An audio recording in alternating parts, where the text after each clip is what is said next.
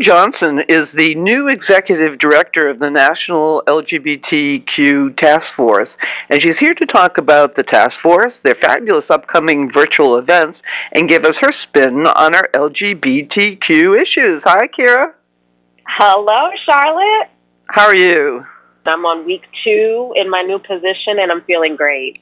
Give us a little background about the uh, National LGBTQ Task Force. Sure. Um, you know, we were founded in 1973. Um, so we are the country's oldest national LGBTQ advocacy group. We've got three major bodies of work that we call faith, equity, and democracy. And the way we get it done is organizing and advocacy and working cross movement with folks to build you know, a bigger base for the work. Most of our work is cross movement. We try to bring an LGBTQ perspective to broader progressive organizing and policy change strategies. How did you become involved? You know, I started my relationship with the task force over 20 years ago. Um, I was an organizer for a reproductive justice organization, and, you know, I was in my 20s and I'd started doing this work, and it was clear to me that the LGBTQ movement and the reproductive freedom movement shared so many things, right? Including values like bodily autonomy and self-determination, um, prioritizing joy and pleasure, working for freedom and agency. And both were working to disrupt widely and deeply held beliefs about what gender is and isn't. And I was like, we need to be working together. So, uh, you know, early on in my organizing career, I started working with the organizers at the task force to do joint events and go to each other's conferences and we started going to Causes in Common. We were invited by the task force to do that. I served on the board for a while when I was the executive director of Unite for Reproductive and Gender Equity. And then in 2017, Rea was looking for someone to fill the deputy executive director position. And let's just say the stars aligned and the rest is history. Tell us about some of your upcoming virtual events. Winter Party Festival, uh, otherwise known as a, a, Party with a Cause, is happening March 4th and 6th this year and raises money for LGBTQ work locally and nationally. Winter Party is normally held in Miami Beach um, and is attended by thousands of people from around the world. And it's a celebration of queerness, rights won, lives lost, and our resilience along the way. Um, and it is true now, much as it was 50 years ago, that living out loud, leading and loving unapologetically and with our full identities is an act of resistance. And this that's at the core of Winter Party. So, you know, in true queer fashion, music, dance, beauty, and art are, you know, the backdrop for education and celebration and resistance. And this year's event will be the first time we've attempted to take the party virtual. So it's an experiment for us, but people told us they wanted us to do something. And if our other virtual events over the last 11 months are any indication, we expect a full digital house. And then another program that is launching uh, right now is our Sex Ed Leadership Project. And it's a program that specifically addresses the needs of LGBTQ young people, which is generally lacking, particularly around um, sex education. Um, our staff and our partners will be providing participants with information, tools, strategies to help these young people make a difference in their own lives, right? To have agency, uh, give them the confidence to have agency in their own lives, but to also to do that within their communities. What do you hope to accomplish with these events, and what do you hope to accomplish with the task force? I always think of the task force as a people organization. And so, you know, our events often have multiple goals. The first being to create community, to strengthen community, to solidify community, right? And as we do that, another goal may be to mobilize people to take action around a particular policy issue, or it may be to start conversations about, you know, what folks can do in their school districts, right, to improve the lives of LGBTQ people. We create opportunities for people to learn new skills, um, meet new folks, teach other people in our community and also learn from each other. And so, you know, these events are no different. Sometimes they're a little more um, wonky, right? You know, we'll have uh, particular events that are geared towards people who really want to get down and dirty about politics and political issues or legislation. So we do briefings around those kinds of things. Or it can be like, you know, I just discussed with Winter Party, where the crux of it is in the celebration, right? So the celebration is central, but we're also using that celebration to raise money, right, for our community to do the things that we know need to be done. And we will continue with that tradition um, to be responsive to our community to help um, meet the needs, uh, fill gaps that aren't being filled.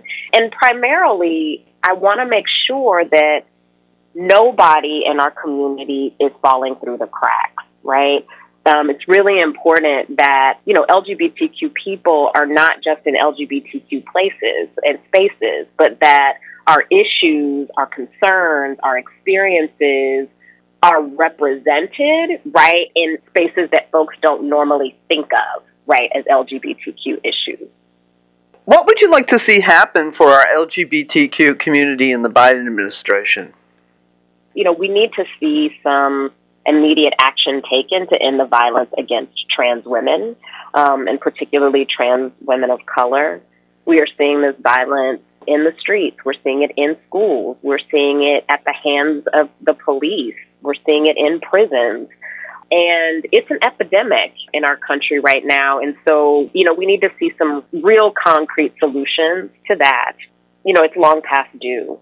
And federal protections for LGBTQ people discrimination is still a very real thing, right? For women, people of color, and for LGBTQIA plus people.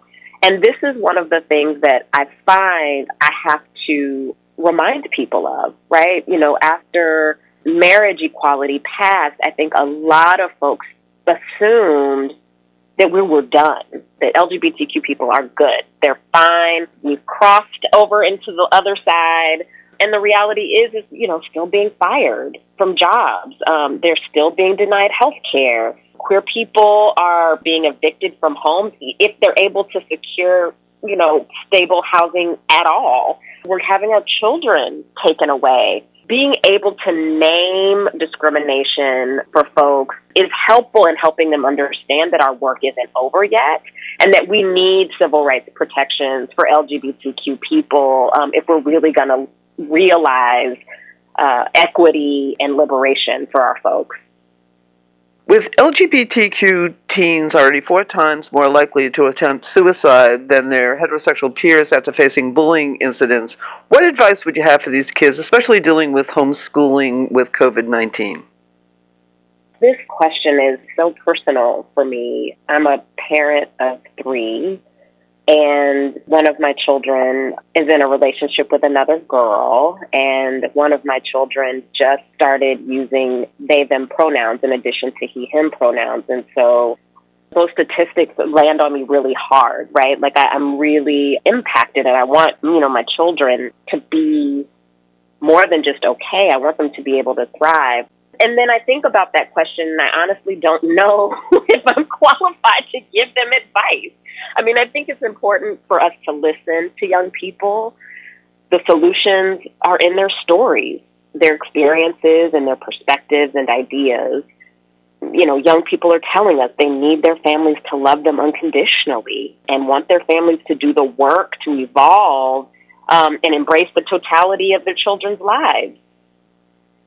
How can people get information about the uh, National LGBTQ Task Force? We would love for people to join us, and the easiest way is to visit our website at thetaskforce.org. Folks can also follow us on Instagram, Twitter, and Facebook. Um, I'm sure there will be other social media platforms coming, but those are the best places right now. What other projects are you working on? Right now, so Black History Month, Women's History Month, and Pride um, are upon us. So we are in that mode of, again, trying to figure out what the virtual and digital events are going to be. Uh, the task force is going to be doing some Black History Month events highlighting Black staff and board. Um, we'll be doing some joint um, events with uh, the, the uh, National Center for Lesbian Rights. Um, so, you know, we're trying to figure out, you know, not just how to um, celebrate those events, but how to do them in ways that feel authentic um, in a digital way. So those are a couple of the things we're teeing up. Um, we're also wrapping up our first digital creating change event. Um, we had over 2,500 queer people and allies in attendance um, over four days in January. And so we've got a lot to pull together that will inform other virtual events, maybe informing another virtual creating change next year. It illustrates how much people need community right now. It's not the same as being in person, right? Being at a, a club or a restaurant or um, at a conference in person in a hotel. But the need is still so strong that folks are interested um, in finding ways to learn and create and celebrate together virtually. So we're excited to take the learning from there and figure out how we're going to uh, process and move that forward in the future. Is there a question you wish people would ask you?